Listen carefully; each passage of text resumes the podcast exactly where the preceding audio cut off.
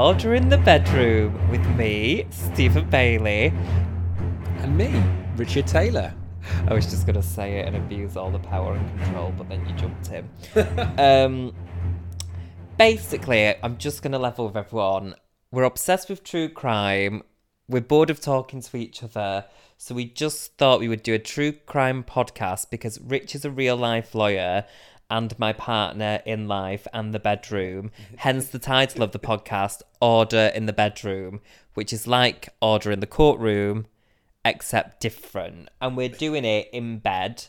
And this is a way for me to prove to our legions of fans that I'm always right and Rich, even with legal knowledge, is wrong because he has the education, but I have the street smarts. I mean, it's um, it's one of those things, isn't it, that we always have these sort of chats, these debates, and um, it can get quite feisty, I suppose. Well, that's because you see everything black and white, and I see all the colours the world has to offer. Oh, that's just my legal training, obviously. I would just like to say, for the benefit of the tape, that Rich, which is, by the way, a legal term, I would just like to say that Rich is only an, an employment lawyer. So I don't know why, when we're watching Netflix crime documentaries, he thinks he's right, because he's got the same level of education as me in that, which is none. And also should note that nothing in this uh, podcast should you take as any form of legal advice. Always take your own legal advice for your own specific case. That's a really good point. Don't listen to Rich. He's already proven that he's lost the podcast. But speak, listen to me because I'm probably right. And I'm putting probably in there so you don't sue me if you actually do listen to me and it all goes horribly wrong. So what we're going to do is we're going to look back at old cases that we've been debating, or Rich has picked some, or I've seen some ones I don't necessarily agree with. It this is kind of like the Netflix show Making a Murderer, but completely incompetent. I mean, so some of these are sort of key law school, and I went to law school what about 15 years ago now it seems long time ago but these are key sort of like foundations of law cases that is sharing. And before we crack on, I do have a question for you because the law is constantly changing. Like when you were in law school, same sex marriage was illegal in the UK. Yeah. So your law is out of date. So like everything you know, you like you're an out of date lawyer. I mean, that is true. You are correct. The law does change all the time. And um, in the UK, there's a concept of legal precedent that you look back to previous sorts of cases. But um, there, as, as time goes on, new judges um, take into account um, societal changes. And um, you always have to keep up with the law. That's always a constant educational thing. If that wasn't proof that he's a lawyer, I don't know what was because I don't understand a word he said. Basically, though, if your stuff is like, how can you represent someone if you're out of date? Because, like, do you know, like when I did my maths GCSE and I got a D, I had to do a reset and reset till I got a C so I could go to college. Like, shouldn't you have to do a reset every time the law changes to be able to take on a court case?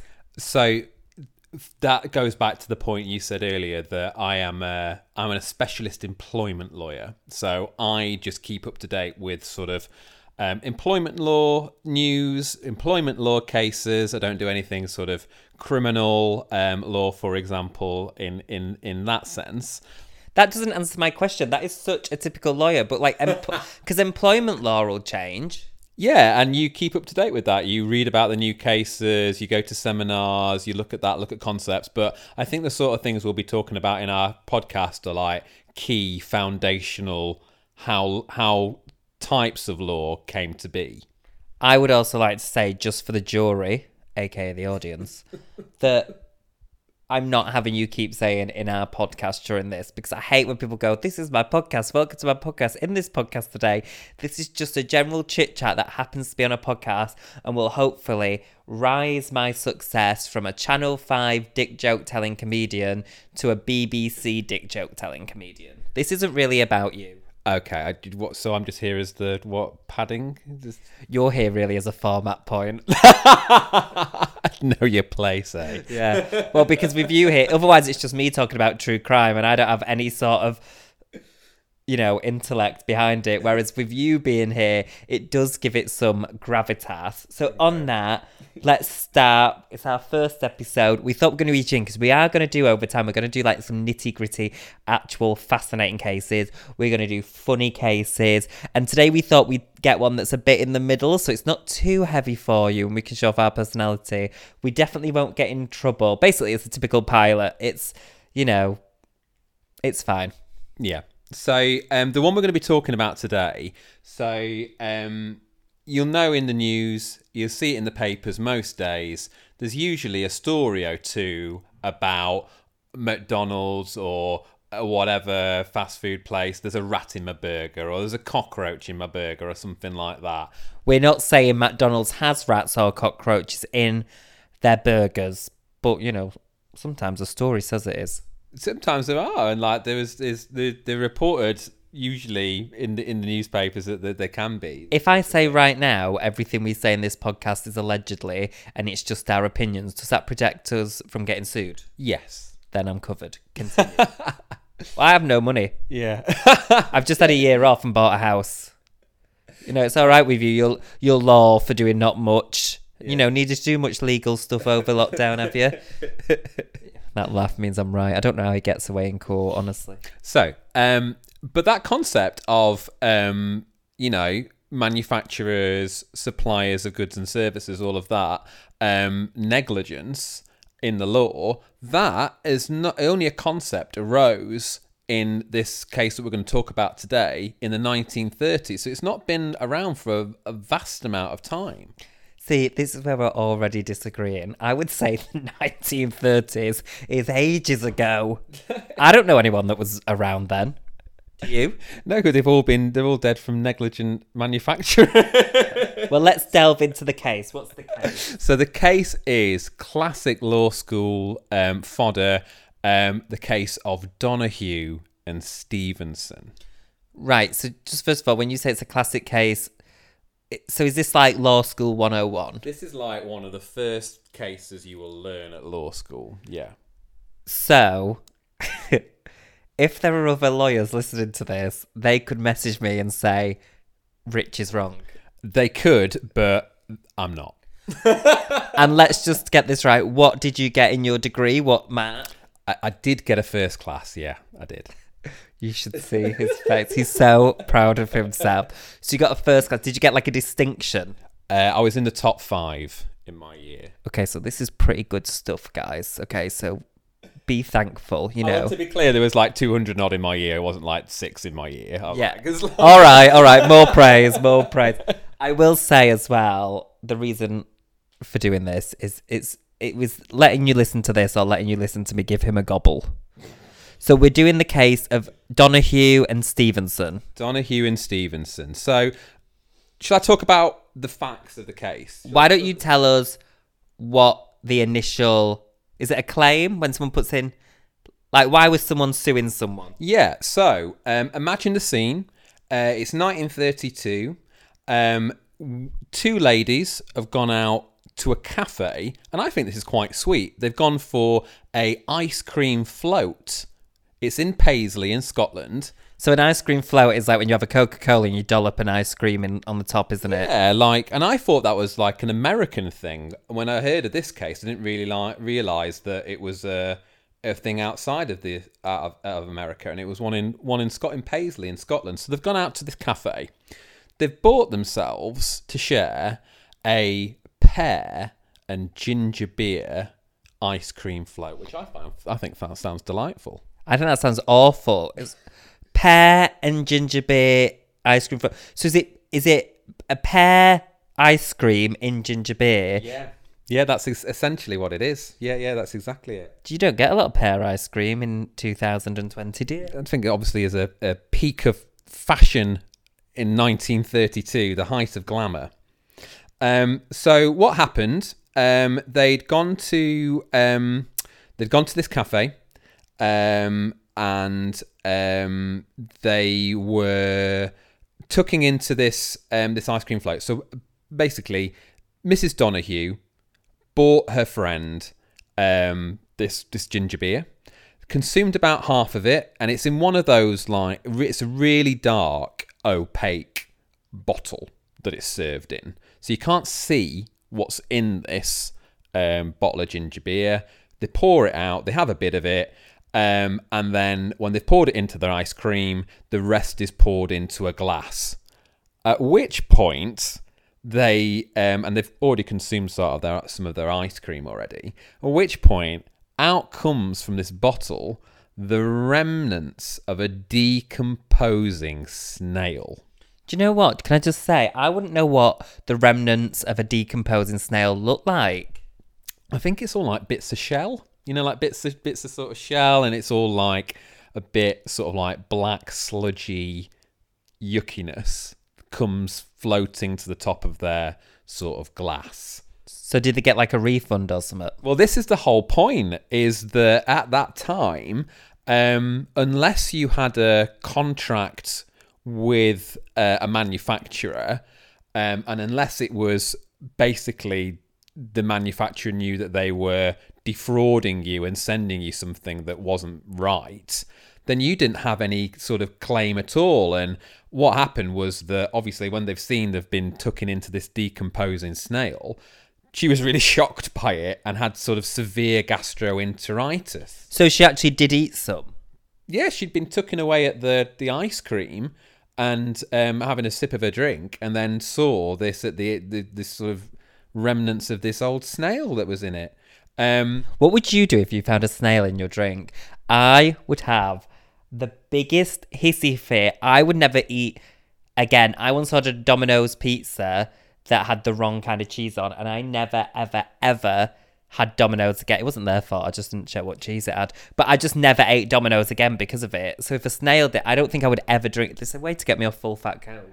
I think, I mean, the thing if I if that happened to me, you'd be. I think you would be sick. I think you'd go and make yourself be sick in the in the in in the toilet, and then you'd yeah, you'd never you'd never eat there again. You'd be writing a a, a zero star TripAdvisor review of the cafe. Okay, not everyone writes TripAdvisor reviews, Rich. It's boring. I mean, I would if I'm particularly aggrieved at something. That's but that's the lawyer in me. See, he it? said particularly aggrieved. That's not even English. I don't know what that is. The law's like another language.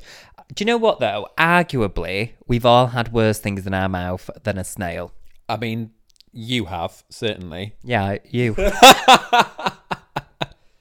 Um, I think that's pretty horrendous, though. what, you in my mouth or a snail? no, these two old dears that have gone to uh, gone to this cafe and they've gone for a nice day out, and then it's been ruined by this manufacturer not checking that they've got proper sealed lids on their bottles. So then what happened? So they found this snail in their thing. They're, what did you say? They're aggrieved. Yeah. And then, then what happens? Are they like, they just leave? Do they leave? Do they get a refund? So I got no refund at the time, I don't think. But the um, what happened was that at that time, yeah. she wasn't able to claim through a, a breach of contract because that was the if you remember the only the only the only way you could claim in such thing for any loss or anything like that or any damages was if you had a contract with someone. So in 1932, let me get this straight. There was like no level of customer service. So now, where the customer's always right, well, it depends where you go, really. If you go to one of these artisan cafes that sell quinoa and avocado, they don't care. You're always wrong, aren't they? But in 1932, you're telling me so they had no customer service, no customers always right. So if if you didn't like something, there was no refund. It was just kind of like tough shit yeah, basically that. because they hadn't signed a contract. Whereas if she'd signed a contract, so when she ordered her drink, if there was a contract that said this drink tastes lovely, this or, or if they'd supplied it to her and uh, directly supplied it, the the, the um, manufacturer Stevenson, if they'd gone, "Hey, Mrs. Donoghue, here's this really lovely drink. Um, it's going to be amazing," direct to her and sent it to her like shipped it to her home, that would be something. But because it was sold in a cafe, um, and she just happened to buy the the item in the cafe, no um, at that point in time, no um, duty of care to ensure that it was okay.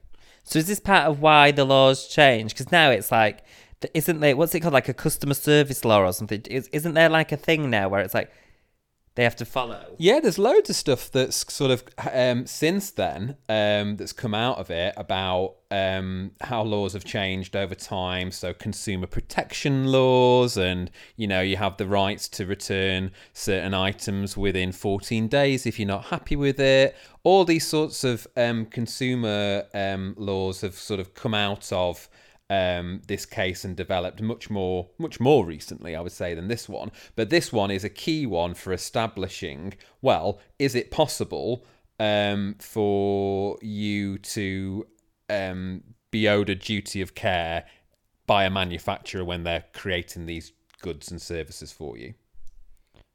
I don't understand what you mean. So this case was the starter for all this sort of compensation culture because before this case, Do you feel like though people whinge a bit too much? Like people do try and get money off everything, mean- including you. I mean, I mean that is true. I once went on a date. What? With a boy or a girl? Uh, it was a girl actually. Rich was straight up until about three years ago. So we went on a date, and this was actually in when we were in college, and um, You went dates in college. We just like fingered each other on the back with a bottle of 2020. I had 2020 in one hand and her in the other. I mean, I mean, we just went to Pizza Express. It was that it was not a particularly glamorous kind of date, sort of thing. Um, but when we were there, it we ordered this particular type of pizza, and um, they said, "Oh, I'm really sorry to this to this. I can't remember her name now. It should be ingrained in my mind, but Let's call her Beverly. Beverly. Well, Beverly was told that that evening they didn't have enough mushrooms for this type of pizza. So she said, That's fine. Are you going to knock some money off the end of it? No wonder you turned gay. Um, to which the person, she did it really well, this waitress. So she did it with a, with a smile and went, That's absolutely fine. That'll amount to 16 pence.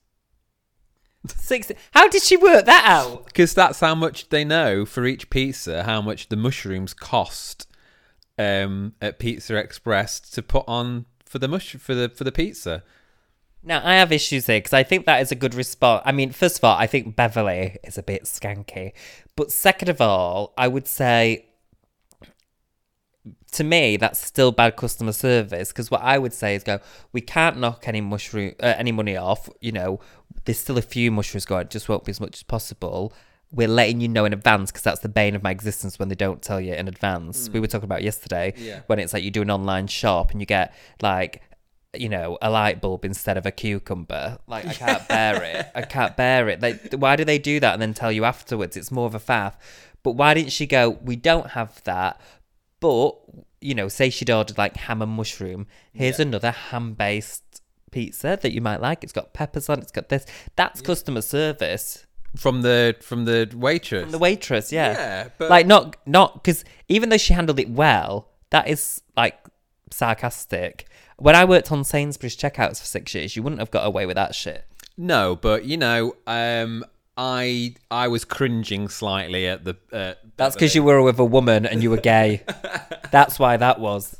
No, I was cringing that Beverly had sort of uh, even made that request for money off and um, was really embarrassed on both of our parts in that situation. You know, everywhere we go, you try and get money off. Yeah, but that's me just being tight. So you're as bad as Beverly. I'm not that bad. But I will say, though, it's why people, I genuinely believe that some of the richest people in the world are rich because this is where they make savings. Oh yeah, and sort of. So one of my friends um, uh, was saying to me uh, last Christmas that uh, they had these friends who are really, really tight, and um, they had come round to see them, and they just recently. Um, recently had a had a baby but they hadn't told this particular friends that they had as yet because they hadn't announced it on social media or already told anyone. And when they turned up with the christmas card um, uh, the the boyfriend um, of this couple apparently said, "Oh, if we'd known uh, you'd had the baby, that'd have saved us fifty p on the stamp. We'd have brought the card round." Oh my god! I don't know why you're laughing there. Like I'm sat here looking at our Christmas tree, and that should have been sixty quid, and you got it for thirty-five. Hey, you know, my, as being from the God's own county of Yorkshire, you always say how much for cash. Always say how much for cash. There's a tip from a lawyer. Right, so back to the case. So these two women, they weren't happy, and there was no kind of customer protection. Yeah. So So what happened? so then they thought to themselves, well, you know what? This isn't fair. We're gonna we're gonna bring a a, a case about it. And what they what they did was they um How did they know to bring a case about it when it wasn't a thing? at that time, Yeah. it well, there had been sort of previous cases like this, but had all failed to sort of recognise that there was this um, duty of care for manufacturers. Um, so they they there'd been previous ones that had sort of tried, but to try and change the law, and this was seen as a bit of a, a test case to try and um, to try and get the law changed. Um, and I'm not sure how they funded it, but um, they found themselves going through the legal system. And at that time, the highest court in the land was in the House of Lords. It was the Law Lords that decided this particular case. Five of them would would do it. Nowadays, you've got the Supreme Court. That's the highest court in the land now. Um, Oh, I thought the Supreme Court was just American. no, Supreme Court makes the final decisions for um, UK-based legal um, legal causes of action. So, like you'll have remembered that maybe you saw in the news last year when um, the Parliament got shut down as to whether that was legal or not. That went to the Supreme Court for them to make the ruling as to whether it was legal or not. And there's sort of seven law lords who sit there. So is this where Elle Woods went in Legally Blonde too when she wanted to pass Bruiser's bill? I think she just went to. Oh no, she did. No, she did go to the Supreme Court. Yes, that's right. Yes, she did in America. But um, yeah, Supreme Court, um, similar sort of thing, but we have one in in the UK, But this case we're talking about, so they took it that high up. the House of Lords. Yeah. So the, these women must have had proper dollar to be able to do that. Well, I don't know if they did. I don't know. How, I don't know how they funded it. Um, But it's a lot of money, right? well, it would have it would cost the solicitor. Uh, yeah, it would have cost them money to, to to do it. But whether he did it for free or she did it for free, I don't know. Um, but anyway, they found themselves there, um, and it's the case before the um, House of Lords was: did the manufacturer owe um, Mrs. Donoghue a duty of care in absence of contractual relations? Um, and it's a real determine. It's a test case ultimately to determine if she was owed compensation for any damages suffered. So uh, before we go any further and discuss the outcome, what are your initial thoughts on this? Because I'm really confused because this is a time when that didn't exist. So it's not like Mrs. Donoghue found a snail in her drink now when I'm totally on the side of her. This is a time when it didn't exist, you know, where you, you didn't have the right to do that. No, but as I said, it's it's there were other cases happening around that time where um, there'd been they'd had sort of mice in products and um, sort of glass and stuff in products, and um, people were really calling out for a sort of change in the law. So there was the appetite within society for manufacturers to really be accountable for the products that they're putting out on the market to ensure that they weren't. So do you think this was because manufacturers, like you say, they need to be accountable? Do you think it's because people just wouldn't accept an apology? Or do you think manufacturers never gave an apology and so that's what got people's back up? Like, why do you think? Because I always think, I always say to you, if someone says sorry, there's nowhere you can go afterwards. But Yeah, I think that's really important. I think that's a really important point. Is that I think at that time, um, manufacturers were just basically getting away with a lot and um, weren't being held accountable, and maybe didn't feel that they needed to apologize to people who were buying their defective bottles of ginger beer and the like. Well, I'm not being funny, but I think 1932 is coming back round because I've been to a very popular supermarket where they basically throw your items at you and are almost offended that you've come in store. Um, so yeah, I think it, it at that time there is this real sort of sea change in the law needed, and this was really seen as a real test case um, for doing so. Definitely. Okay, so then what happened? So ultimately, um, there were five law law lords that were looking at it, and it and they won three to two, um, and Oh, so it was close. yeah, it was close to it. It wasn't sort of five 0 It was um, it was just a, a majority of one in that um, in that case, um, and the the essentially the ratio decidendi. Well, what's descendi? Well, essentially that is the the the what does the case tell us? What's the what's the ruling of this case? What is um what is the the facts of it? What's the what's the components of the outcome of the case? Do you know when you said descendi then? Is that the right word? Yep. I just thought, oh, I'd love a Diet Coke and some Choco Buns. I think we've got some in the fridge. You can maybe have it when we finish. um, so, what's the ratio of the case? Well, is essentially that um, uh, the concept of negligence um, is a distinct cause of action. So, you've created something, um, you've not done it to the best of your abilities. Um, there is a You do um a lot for a lawyer. Oh, yeah. Um, that is no way to be in court. If I was a judge in court, which I'm going to be one day, I'm probably going to be like a judge day. I'd be like, he doesn't know what he's talking about. Well, no, I'm having he's to going. of- Um, I'm having to think back, aren't I, about what it, what it, what the case was. But I did would go to law school sort of uh, 15 years ago. I sort of think back as to what the what the case was. can't you think quietly? Like this is me. Th- ask me a question that I have to think about. Uh, Stephen, what are we having for a tea tonight? Well, I already know that's chicken dippers and chips. Ask me something I need to think about.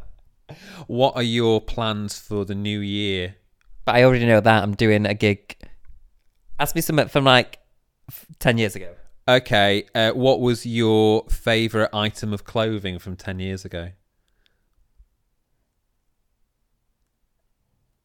But that's dead I don't remember. I know it is silence, but I mean, people are going to crash the car listening to ah. Well, people might think that the podcast's broken if you like don't have any filler. Guys, question one to tweet in. Not only what do cases do you want to hear us do, but what's more annoying, silence or ermine? I think it's silence. I think it's silence. I think people will say silence because you come across nicer and they'll want to support you. Oh, okay, fair enough. Well, glad that they want to support me with this in my first foray into chatting in in a, in a, in a public forum. Hold on, hold on. Right. First time chatting in a public forum. I don't think so. You go to court. With you, like chatting on this on on. We're sat alone in our room. The only difference is instead of a dick in your face, you've got a microphone. I mean, that's true. Um, what Right. did we get to? I can't remember now. we were talking about why they made the decision. Oh yeah. So um, essentially, is that negligence is a concept in of itself, and um, there doesn't need to be that contractual relationship for that sort of duty of care to be established. And that ultimately manufacturers owe a duty to their consumers who intend to use their product. Um, but the most well known sort of development from a legal commentary on this case is um, in Lord Atkins, who gave the leading decision on this case, um, is the development of the legal concept of the neighbour principle. So, what's the neighbour principle? So the rule is of the neighbour principle. Is it look after thy neighbour? Well, basically, yeah. So it took it's, it's it's establishing on that is that in the Bible it talks about love your neighbor, um, and but that's taking that concept into the law. So um, it love that love your neighbor becomes in law. You must not injure your neighbor. Um, in in things that you do. So then the logical question then is who's your neighbor um, in that, and it's um, seems to be any person who's so closely and directly affected by your act that you ought to have them in contemplation as to being so affected when you are undertaking your act or omission in question. So what's that in English? So essentially, um, if it's reasonably foreseeable that somebody um, is going to be affected by your dodgy behaviour, they are your neighbour, and you need to exact a um, ensure that you aren't being negligent. Well, hold on then. your- Because we had an incident recently where your neighbour reported me to the council for our parked, and I got a parking ticket because, humble listener, in London apparently you can't park with any wheel on the curb, but in Manchester you can. That's not illegal. Or a parking, what's it called? A parking violation. But in London it is, and the neighbour, rather than just knock on my door and go, um, it's actually a bit annoying that you've parked on the pavement, Stephen. I understand that you're trying to be a good person and give more room on the road for cars to get down, but it is disrupted to the pavement. I would have gone, no problem. I'll get my wheels off. It'll never happen again. But instead, the pussy called the council. So where's my where's the love from my neighbour there? Can't I sue them for council grassing up us? I mean, we're talking about two different concepts of neighbour, I think. So there is the really annoying neighbour over the road who's a bit of a busybody. And this one is neighbour in a broader concept about um, who your um, who are likely to be purchasers of your ginger beer, for example. So I don't, it doesn't mean neighbour as in over the road. So it doesn't. So okay. So then it, that does mean because I was starting to think 'cause it says love thy neighbor. I obviously fancy our neighbor upstairs. So if I had, I don't know why you're acting shy. I talk about him all the time. So if I had an affair with him, that I couldn't get out of that on a technicality I mean, because the law says I have to love my neighbor. It's not loving your neighbour in, in, in sort of a, a sexual sense, and obviously that's a conversation for another day about. We should do an affair one, you know. Oh yeah, like Yeah. cases about that, like the big divorce settlements. or Yeah, something yeah, like yeah, that. yeah. yeah, yeah, yeah. No, we can do that for another time. So, but but anyway, with this one is is essentially that is that the manufacturer owed um, Mrs. Donoghue a duty of care. Mrs. Donoghue was was the manufacturer's neighbour in this concept, and that you owe them that duty of care not to put out onto the market dodgy goods that have got decomposing animals in them. how would you know your good had a decomposing animal in it? Well, you'd try to ensure. It's the opposite of that. I think you would you would put in place procedures that you so not to get contaminated with decomposing snails. I think you would be um, trying to modify maybe the type of packaging that you've got because that ginger beer came in a really dark opaque bottle so no one could see that there was anything in it so um might be having a clear glass bottle that might be easier to people to spot such things This is why I use a straw, a reusable straw, but a straw. Um, so yeah because you don't know what's in it. And someone once told me that you know, like when cans of Coke or whatever get delivered and they're left outside shops until the shop opens and they bring them in. Yeah. Like cats and people and Oh. foxes wee on them. Yeah. And that's why you should drink from a glass or from a straw. So my mum used to say this to me before we before I go out when I was like 16, 17 on the town was like, don't drink, uh, don't drink, because you at that time you were drinking like what bottles of um, Like WKD. WKD and like Hooch and all stuff like that, and these really sugary drinks in bottles. Never paid any attention to her, but yeah, she would say, "Don't drink of it because a rat might have pissed on it." Damn. So what was the outcome? Like did did they get paid off? How did they get paid off? Did the law change? What happened? So yeah, she got some she got some compensation for it. Like, I mean, not it wasn't very much, I don't think, but it was the, more of the principle than the the effect of it. And the law changed from that point. Is that um, negligence um, was derived as being a a concept in of itself, and the laws developed um, further forward in that. And I we talked about earlier about consumer protections, but yeah, essentially now is that um, manufacturers supplier of goods and services they have to um, stemming from this case um, not uh, prepare goods in a negligent way that's going to cause you injury or and stuff. And it's that's really developed into like a um, this whole actual solicitors whose whose job is like that. They have adverts like, oh, if you've had any glass or um, foreign objects in your food, call us and we'll we'll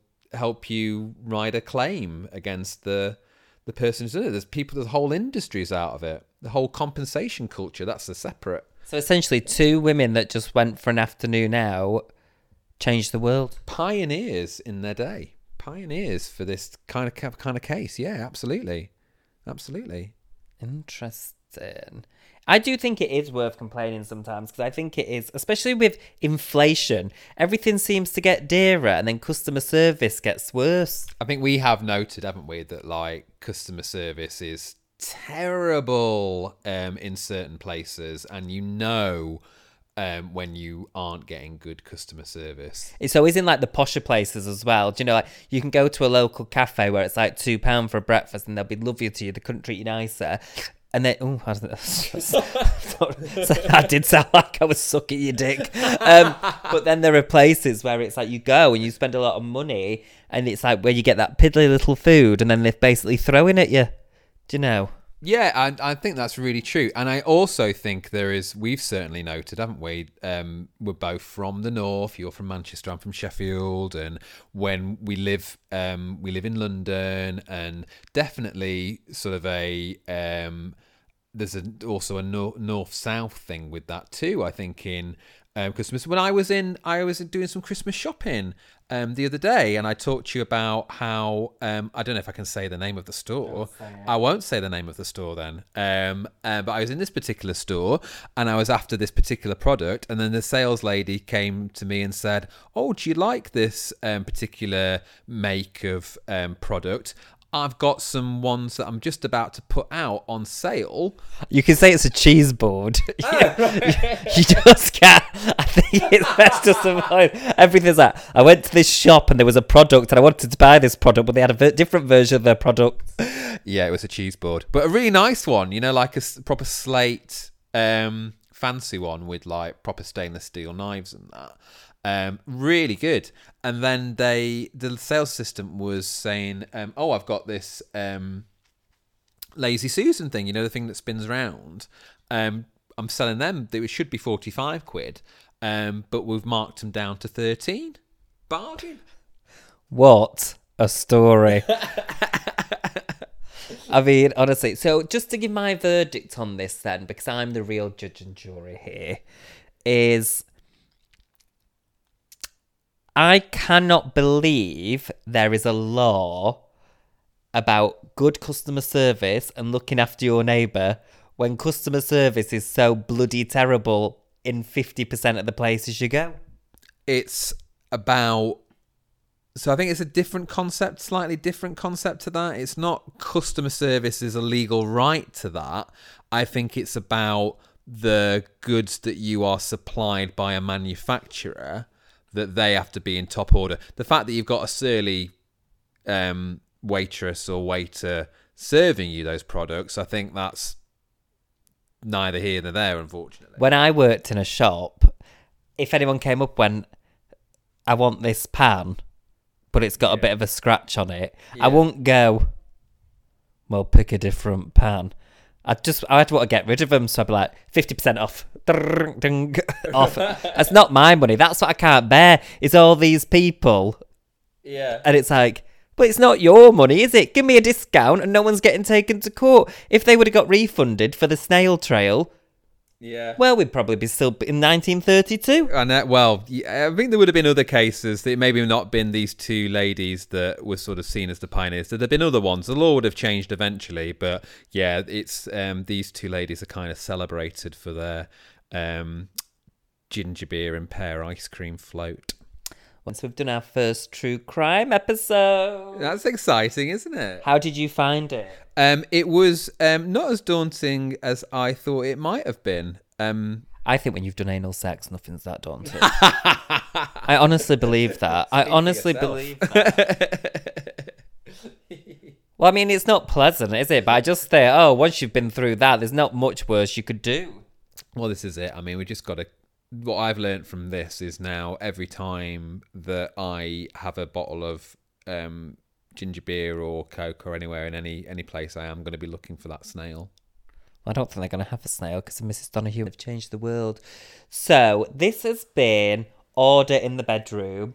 We would just like to, hey, well, first of all, thank you for listening. Second of all, we're going to do a limited series of these where we, we're going to put six out in a row. So if you enjoy them, good. If you've got any cases you'd like us to look at, tweet them in. I'm on Twitter at Stephen Comedy. I'm on Instagram at Stephen Comedy. I'm not setting one up for the podcast. This is a limited series. Rich doesn't do Instagram because he likes to stay an enigma wrapped in a riddle and cash, which is Erika Jayne from the Housewives of Beverly Hills. And uh, we're going to put six out. If you like them, we're going to do more because I have an out to do and it Rich gets a lunch break because he's still working. Oh God, God love him. So um, thanks for listening, and we will see you next time when we're going to cover another case, which I've already forgotten what it is, but we'll be we'll remember by the time back. Yeah. Um, thanks for listening. Bye bye. Bye.